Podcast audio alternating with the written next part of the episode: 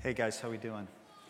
It's really weird. It gets really dark and then it gets really light, like some suspense thing is going on. I, I, I hope you guys are um, glad to be worshiping with us this morning. Take your Bibles, turn to Matthew 7. Um, if you don't have a Bible, there's ushers coming down the rows. Just raise your hand, they'll get a Bible into your hands. If you um, don't have a Bible of your own, please take this as a gift. If you've got 20 of them at home, bring them back, okay? So, um, but we are going to be in God's Word. I want a copy of God's Word in front of you. Um, is there anything better than summer in Western Michigan? To get up this morning before 7 o'clock. Now, you guys didn't do that because you're at the 11 o'clock, all you people that sleep in. But to get up before 7 o'clock, go outside and it's already sticky, sticky humid. Is that like the best?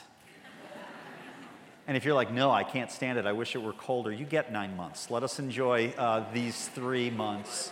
And um, how many people are going to be out somewhere near water this afternoon? Okay, fantastic. So before you get there, we're going to take just a few minutes. We're going to be in the Sermon on the Mount. This was our 11th week studying this sermon. We've got two to go. We will be in the Sermon on the Mount for 13 weeks, which raises a wonderful question. Why would you spend 13 weeks studying something that Jesus taught in one afternoon? And there's two answers to that. First of all, um, Jesus taught for a really long time.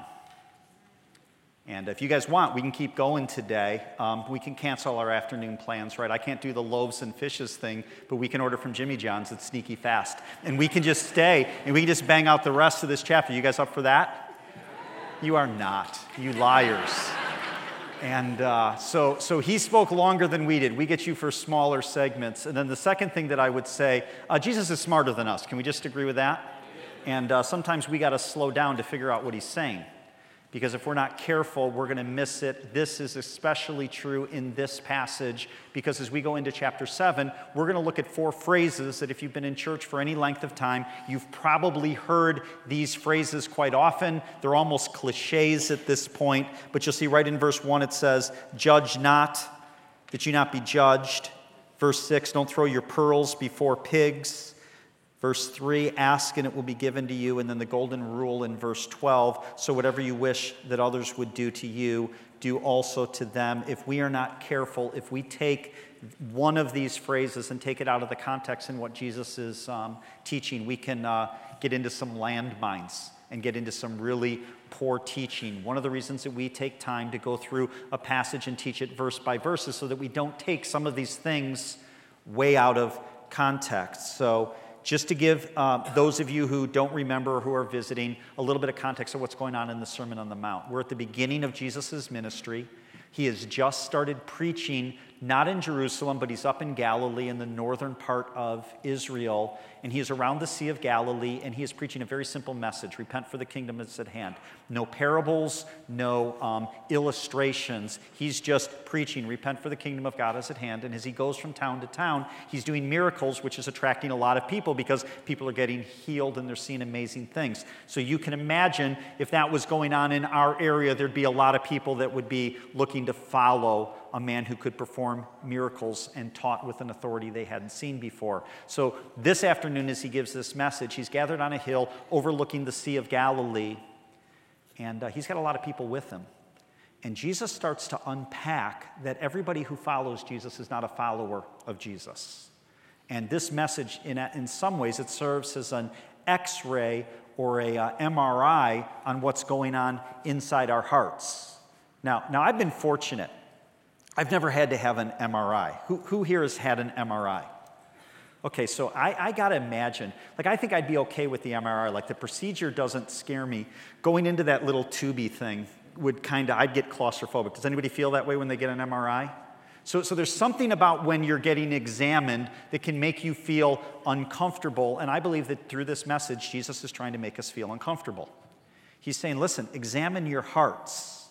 And he starts his message by describing what uh, a true follower of Jesus Christ is. It's not somebody that just gathers to hear him speak, it's somebody that's broken in spirit. It says, Blessed are those who are broken in spirit, for theirs is the kingdom of heaven. And someone who understands their sin and their need for a Savior. And then it goes on to say, someone who hungers and thirsts for righteousness. Is that you? And then he starts to talk about the idea that the followers of Jesus live different than the rest of the world. They live as salt and light. There is something about the way that they live that is distinctive and different from the world.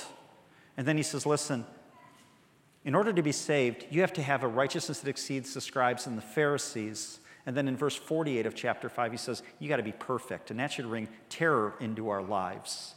And it should show us our desperate need, not that we can be perfect or that the law can save, but we need somebody to save us and to deal with the issue of sin that separates us from who God is.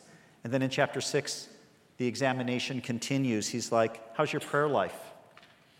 Like, do you really think that you've got this whole thing under control, or do you need realize that you have to surrender, that you need to be dependent on God? He says, What is your heart? Is it earthly treasures? Are you pursuing the things of this world? It was interesting. Just as I was getting ready to go into the 11 o'clock service, I was talking to a guy in the lobby, and one of my other pastors was like, You got to get in there, you got to get in there. And, um, but it was interesting. His story was one, he's a younger guy, but it was of a lot of success, getting everything that he thought would make him happy early in life. But the reality is, when he had everything that he had, thought would make him happy, he was completely miserable.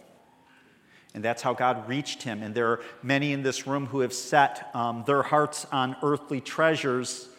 And Jesus is saying, hey, you need to treasure the things of the kingdom of God. And then last week, um, a difficult message to preach, probably a difficult message if you were here for some of you to hear. How you doing on your uh, anxiety and your fear level? And are you consumed by worry? And so this has been a hard exam, not just what a follower of Christ looks like, but how he interacts and lives in a broken world. And that MRI continues this week. One of the themes throughout this entire message is this Are you more concerned about perceptions and how you appear to be? Are you concerned about who you truly are? The big idea this morning is this our greatest limitation is our lack of desperation. Our greatest limitation is our lack of desperation. And when we fail to be desperate, we get what we ask for. And so I'm going to be bouncing between two words most of the morning. The two key words this morning are this word discernment and desperation. And as followers of Jesus Christ, you're going to see in this passage, we have to be able to discern. It's not always easy to figure out how to live as a follower of Jesus Christ in a broken world. So we desperately need discernment, but we're never going to have proper discernment until we get to the point that we are desperate to see God move in our lives. So that's where we're headed this morning. Let's jump into chapter 7, verse 1. Here's the first point under discern who's the judge? It says this in verse 7 Judge not that you be not judged. So I got to take a moment, even before I get too far into this. What Jesus is going to do, he lays, he lays a command judge not. And then he gives you the reasons for why we shouldn't be judgmental. But the problem is, we better have a pretty clear understanding about what the word judge means before we get too far into this, because words have different meanings depending on how they're used in context. So the idea of judge could be to evaluate. We all make judgment calls, right? And so we've got to make some determinations and we've got to formulate some convictions. And in some contexts, judge, judging means to evaluate. And uh, how many of you have said, well, you know, you've been talking to somebody and said, Well, um, I believe this. And they're like, Well, I don't, and don't judge me. Has anybody got that response? And sometimes the world responds to Christians and says, You're not supposed to judge.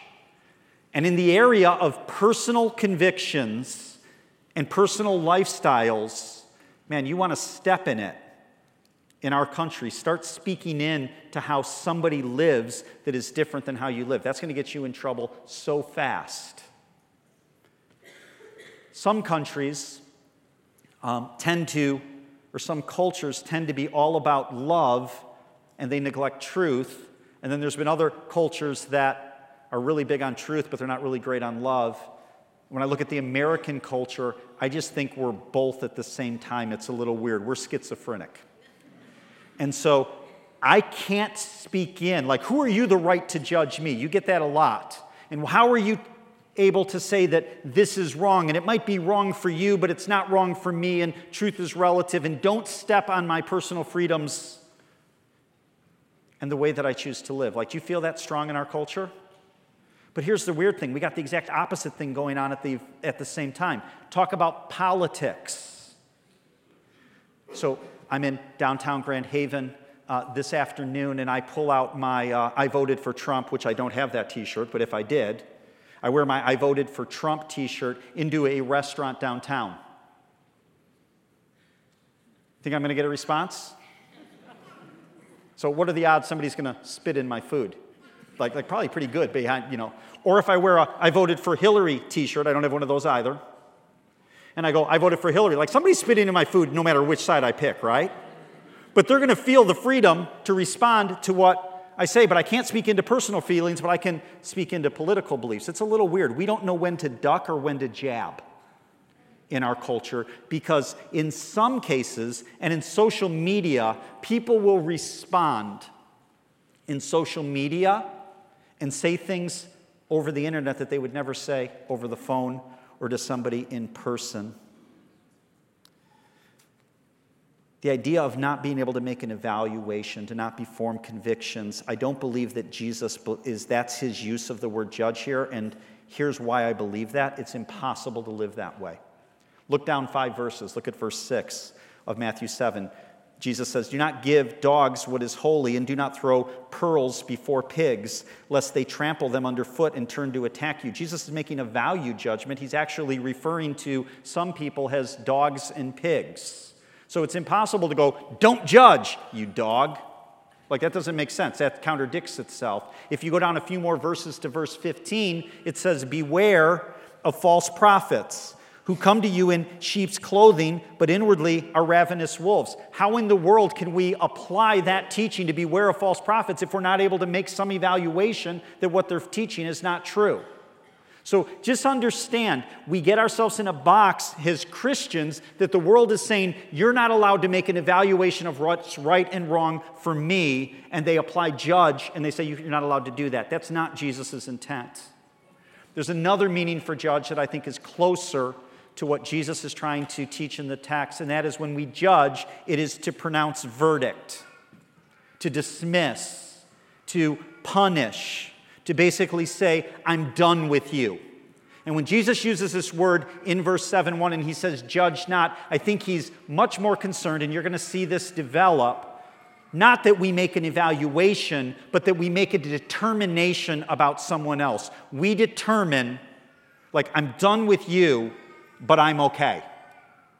And he's very worried about a self righteousness and a judgmental, critical attitude that dismisses people and pronounces kind of a finality of judgment. It's not bad to evaluate, it's not bad to be able to say, hey, listen, I think there's an error in the way that you're approaching this. But when you do that, is your heart to harm or is it to help? Is it to edify? It speaks to motive.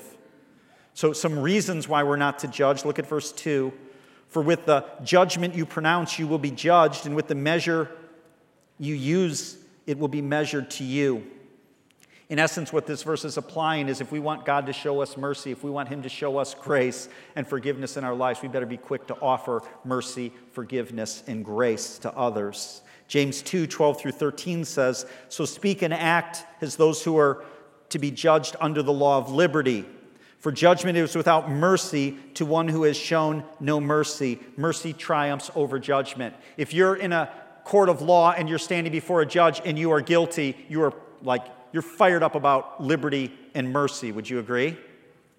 And he's saying, don't forget who you were and where you came from because that same standard will be applied to you. Here's the second thing sin distorts our vision.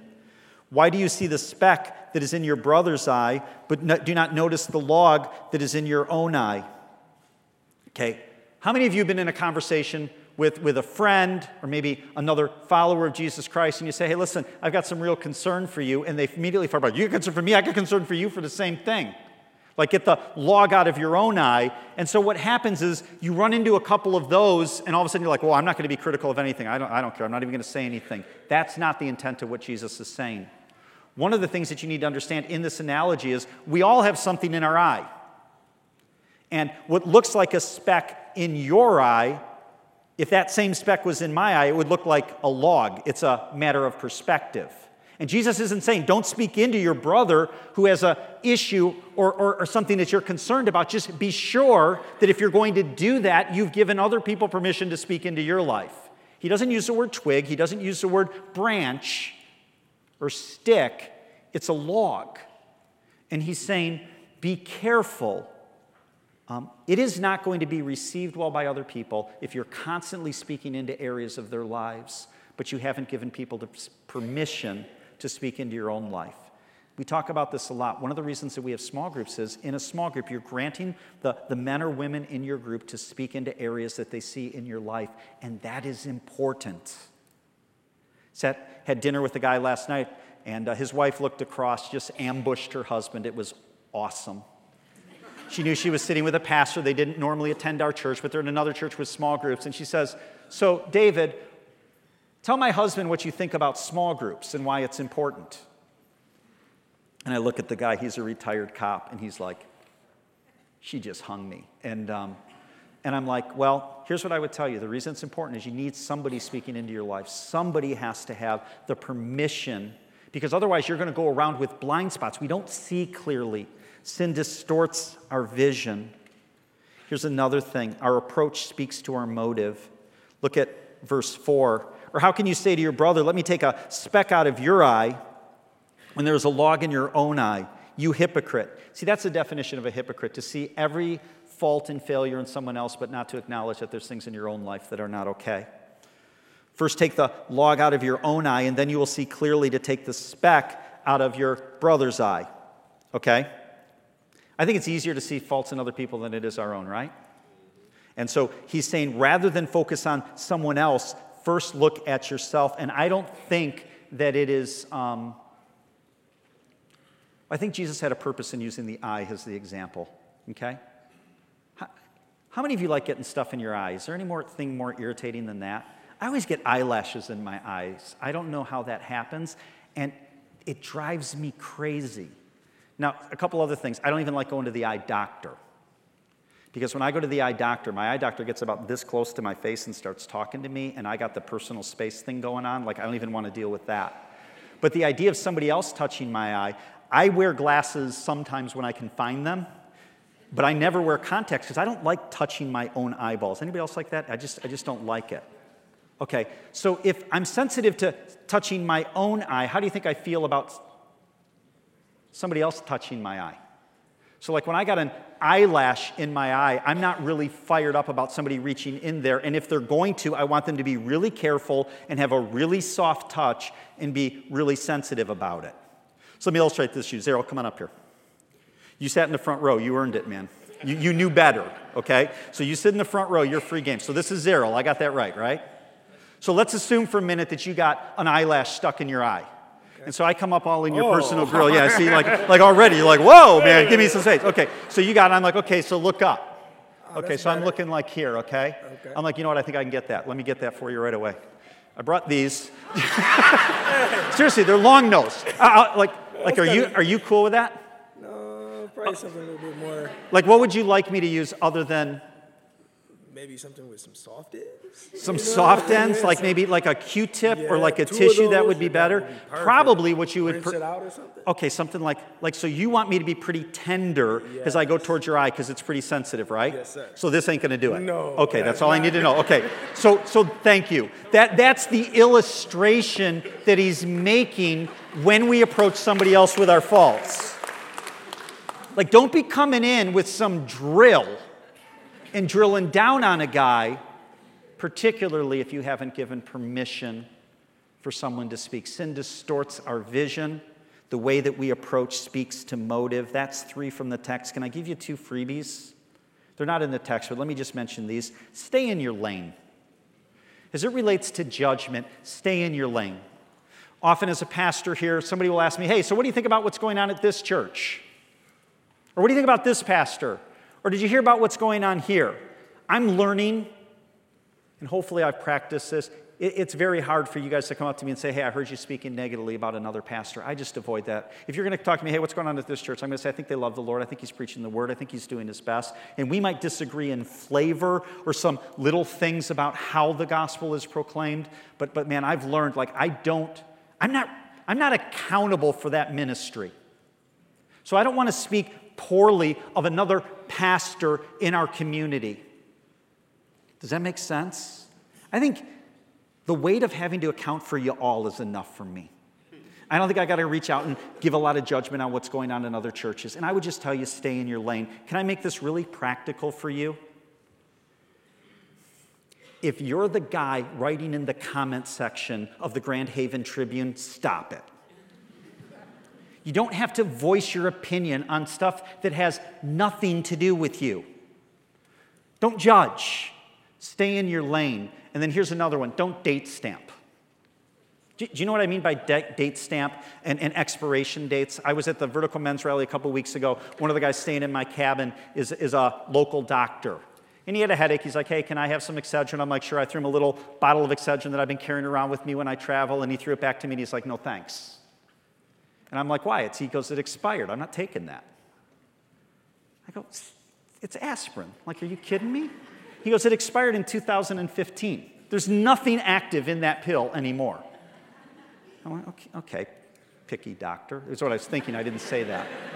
So then I come to Sunday and I'm like, man, your, your husband, he won't even take like drugs after prescription. Like, that's a little crazy. She goes, yeah, but he drinks the milk a week after it expired. Like, like that ain't right. And so in our house, this is a constant debate. My wife thinks the expiration date is the sell by date. I think the expiration date says that the date before that date is the last date that you would ever drink that. I'm not a gambler, I don't take risks, okay? So, so, but you understand that we can date stamp people. We can date stamp people.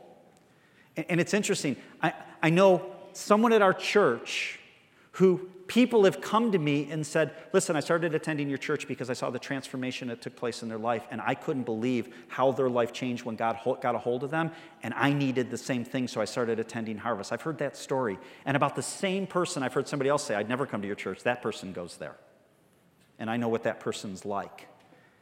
It's dangerous to date stamp someone. And by the way, it um, shows a lack of trust that God has the ability to transform hearts and lives over long seasons. So just be very careful on this idea of don't judge. Let me move to the next thing. Verse 6 Is God working? Some of the things I'm about to say are going to sound like I just contradicted what I just said. That's why we need discernment. Verse 7 or verse 6 Do not give dogs what is holy, and do not throw your pearls before pigs, lest they trample them underfoot and turn to attack you. Don't throw what's holy to dogs. Pearls, not, not rocks or stones, something of value, pearls before pigs. It's interesting, there's two parables in the book of Matthew where a pearl is used it's this one verse in Matthew 7, and there's two verses in Matthew 13. It says in Matthew 13, 45, Again, the kingdom of heaven is like a merchant in search of fine pearls, who, on finding one pearl of great value, went and sold all that he had and bought it. So in Matthew 13, when he uses the analogy of pearls, he's talking about the pearl represents the kingdom of God, it's the gospel. It's the good news of Jesus Christ. And when the guy got that, anything else in his life that had value became worthless as it related to the kingdom. And I believe as he uses the analogy in Matthew 7 6, again, when he talks about holy before dogs or pearls before pigs, he's talking about kingdom things, the gospel. And what he's saying here is have some discernment about how you approach somebody in need of the gospel. Now, let me unpack this for you for a minute.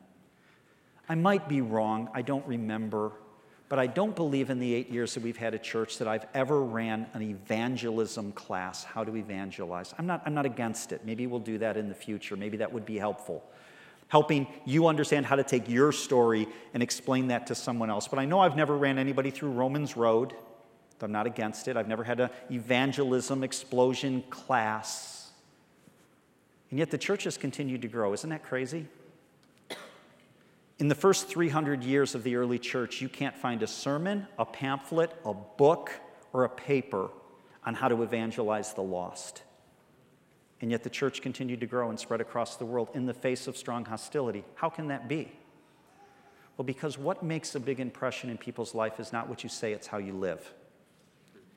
And what we hear over and over is somebody lives differently than the world. A neighbor, a friend, a family member sees that, and they see the change, they see the transformation, and it leads them to ask questions about the gospel. We're told in 1 Peter 3 But in your hearts regard Christ the Lord as holy. Hear this. always prepared to make a defense to anyone who asks you for a reason for the hope that is in you, yet do it with gentleness and respect. So often the gospel spreads because somebody sees you living to a different set of values or, or walking, to use a cliche, to the beat of a different drummer. And they say there's something different about that person. They have a hope, they have a joy, and I don't have it and I want it. And, and see, this is how the follower of Jesus Christ lives. He's salt and he's light. But we need discernment in how we share the gospel. And I'm going to say something to parents. This is going to be difficult for some of you to hear. But I know that um, some of you have kids whose walk with the Lord is non existent or isn't where you'd want it to be. And I know that that um, deeply troubles you. And you're praying for that son and daughter, and you want to see God get a hold of their lives. And um, I'm not against persistent prayer. Please don't hear me to say that. But you need to understand that sometimes when you communicate with your kids and all you do is, you need the Lord, and you know you've chosen a sinful lifestyle, and you're just pounding that hammer all the time, sometimes your kid's heart is not ready to receive that. And all you're doing is creating an animosity and a hatred towards the things of God because you're using it as a hammer rather than displaying the difference in your life. Consider that. And I know what I'm saying is difficult. When I started pastoring here, um, I negotiated with God before I took the job. I wanted better terms.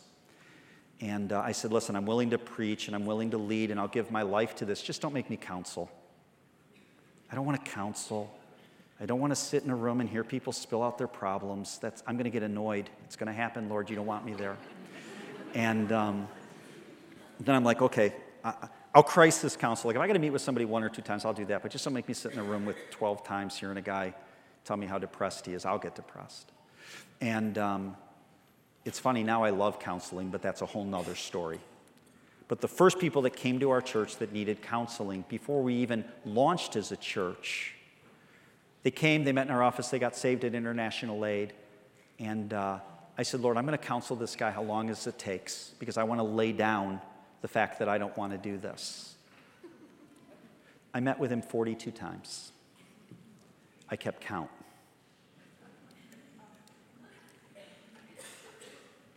Forty-two times. My staff was like, Why are you meeting with him? Because he called, and I'm stubborn. And I think God has a cruel sense of humor. And as long as this guy calls, I've committed to answer, and I'm not going to give up, and I'm going to keep meeting with him over and over and over again. Here's the truth I think I quit truly caring about him, about meeting 12. I just kept going 30 more because I was stubborn. And the truth is, as I look back, he wasn't ready to receive the gospel. He was just there to gripe about his life and his wife and his circumstances. And I just hung in there and kept going, and I was so focused on him. And my kids kept saying, hey, or my kids, that's kind of true. Cal and Chris said, hey, there's other people that need your attention. And I was so focused on the one thing that I was missing other people that were coming into my life. Now, on the other extreme of that, I've met with other guys that walk into my life. I remember one in particular who um, had left his wife and left his kids, and he had, was seeing a girlfriend. And he came into my office and he was saying, I know what I'm doing is wrong, but you don't understand how terrible my wife is to live with. And if you understood what she was to live with, that would help explain why I chose to do what I did. And I remember in that context being like, go chase that other girl with all your might because you're not listening to me. And you're going to get to the dead end of that thing, and we'll see how that looks in 10 years. And why don't we come talk then, and I'll still be here, or somebody's going to still be here because you're in no position to. And I was so dismissive. Well, how do you know when to be dismissive and not to be dismissive? Because the truth is, sometimes I've seen God work in hearts and completely transform life where I didn't even expect it.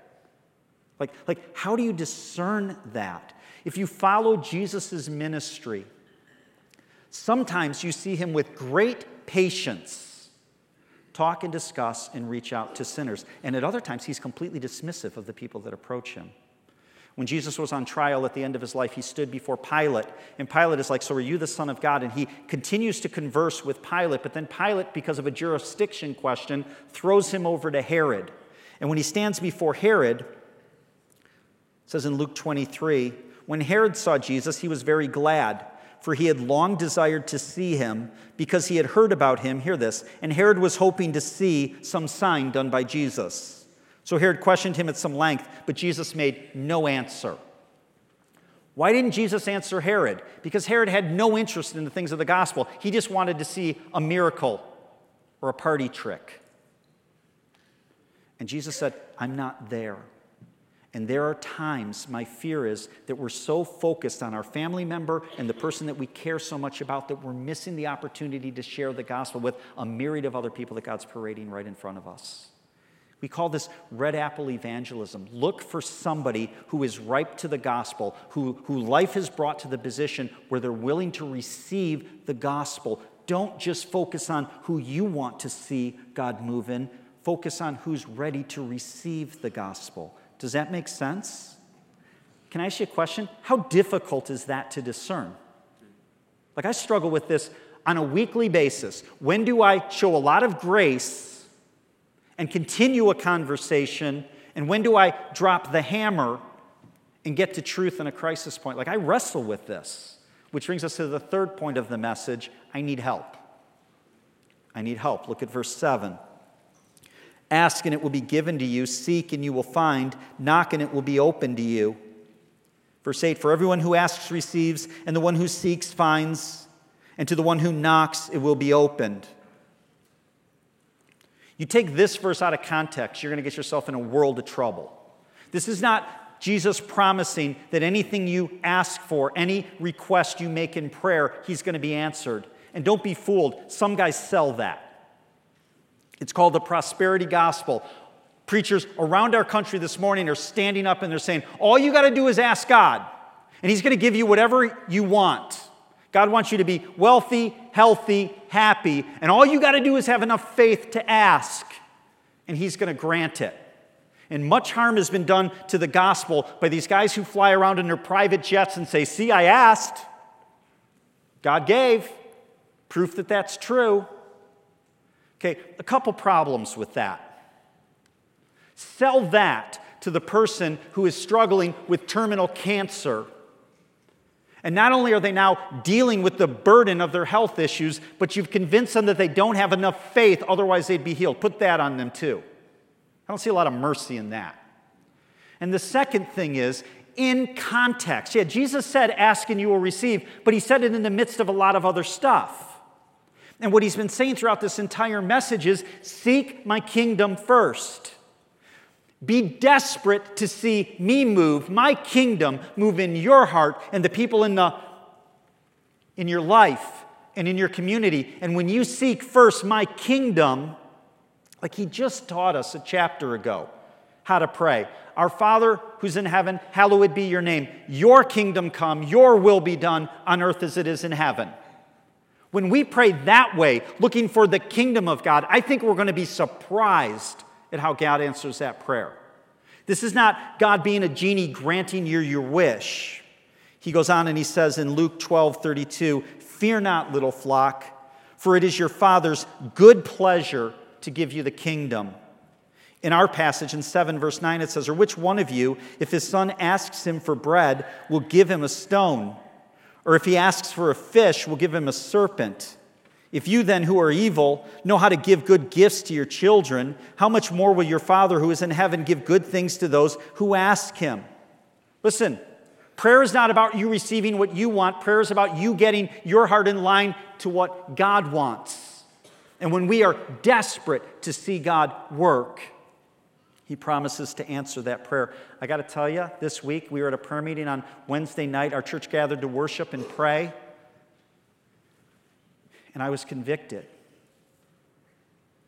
Because I remember when our church was little and we met at the Trillium and there were just a, a hundred people or so there.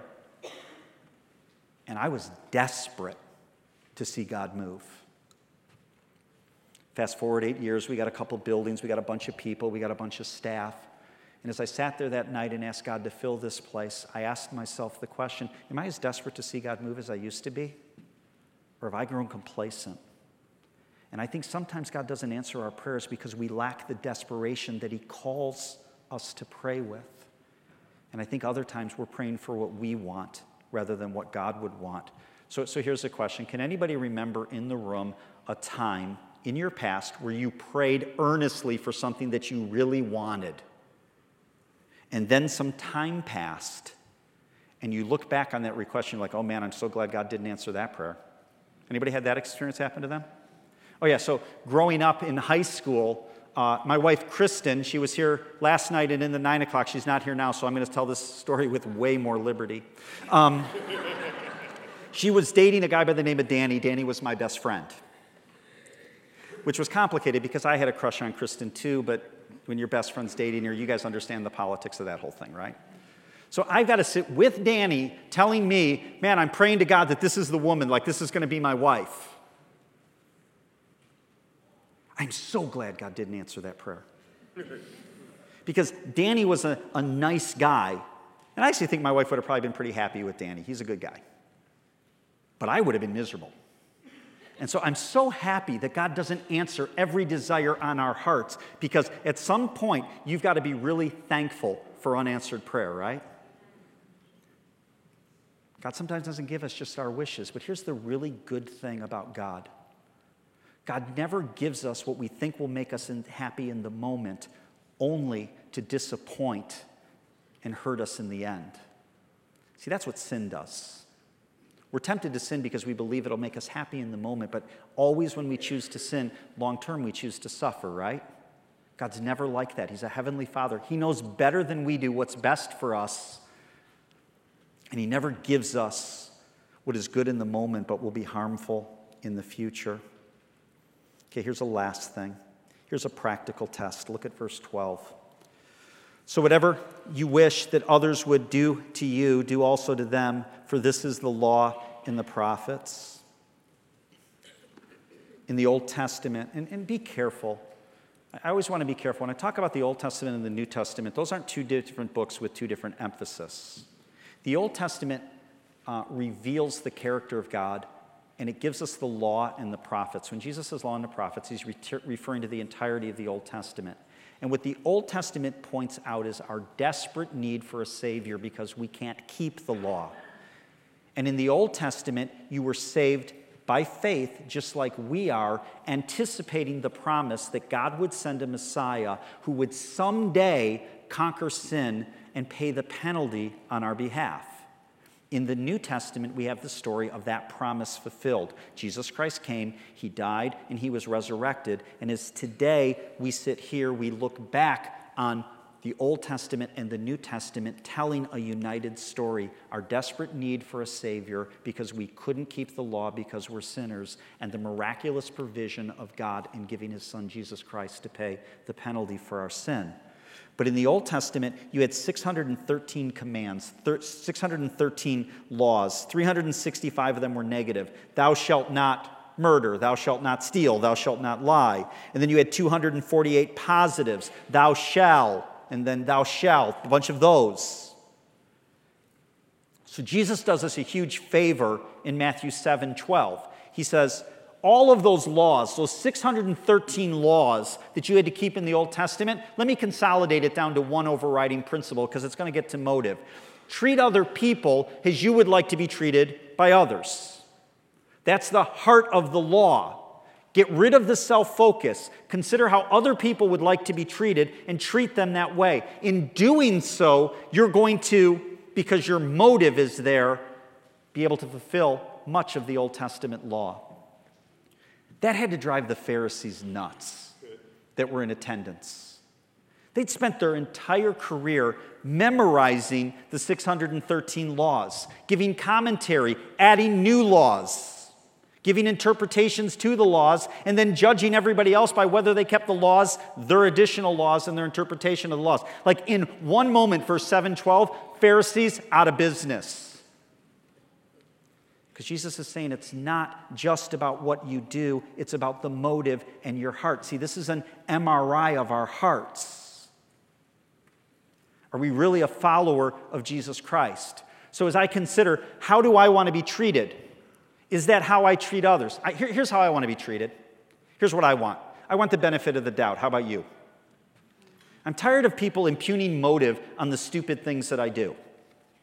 Like, like, give me a little bit of grace. How many of you have been cursed with a logical mind?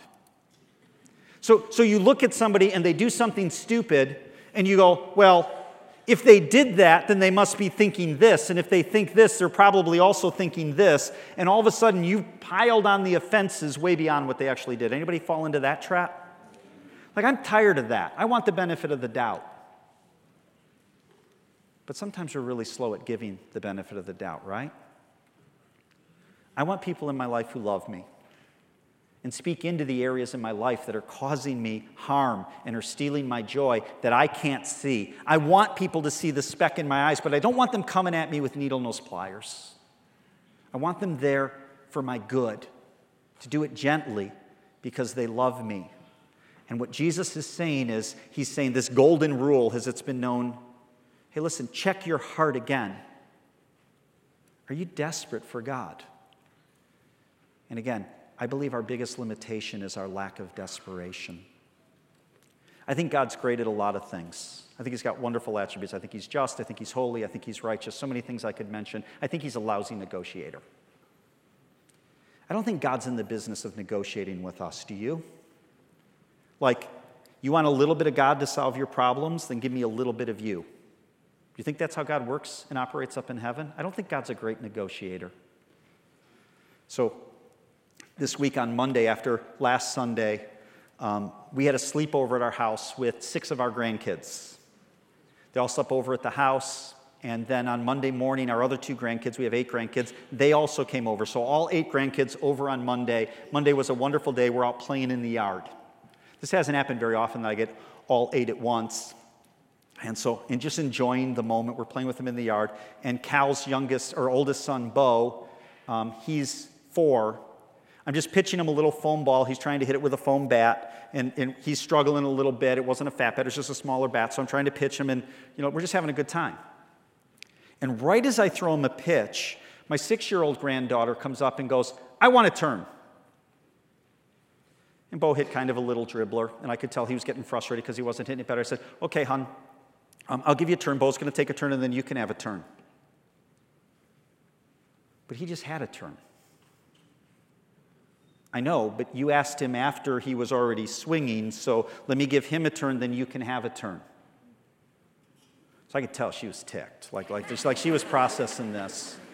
And so he takes his next turn, and then she gets her at bat, and then she goes, I get two turns. And I go, No, we're back and forth. We're each going to take one turn. And I had set it up so after you hit, there was only one base in the yard. It was directly behind the plate. I just put a bucket out there so they'd run back and forth to the bases and try to be safe. So if you ever get my kids later on in youth baseball and they run directly to second base, that's on me. I, I own that, okay? And um, she's like, but he had two turns. I get two turns. And I said, no, we're just taking one turns. Yeah, but he had two tries and I only get one try. So I'm like, okay, let me put this on a timeline for you. I'm trying to rational, you know, rationalize with my five year old um, granddaughter. He was swinging when you asked him, which is probably why he didn't hit it well. So I gave him another turn, then I gave you a turn, and now it's going to be his turn. You're not getting two turns.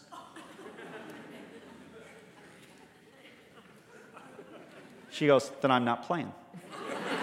and she goes and she sits on the steps. And I'm like, Fine, your choice. So I continue to pitch to Bo, and I pitch him one, and I pitch him two, and I'm kind of looking at her. I want to see if she's crying. She's not crying, she's ticked. And uh, I pitch him a third time, and I go, Emma, do you want to play? And she said, Yeah. I said, I said, Okay, come on, come on and play. And she walks past the plate. She walks right to the mound, and she goes, But I don't think it was fair that he got two turns, and I only got one turn. And I looked at her, and I'm like, Hon, while you were sitting there stewing about only getting one turn when he got two, you missed three more turns. and it's your turn right now. Do you want to take a turn or do you want to go back and sit over there and stew on it?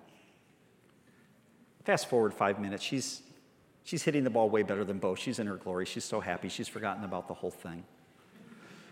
But I think sometimes that's how we approach God, isn't it?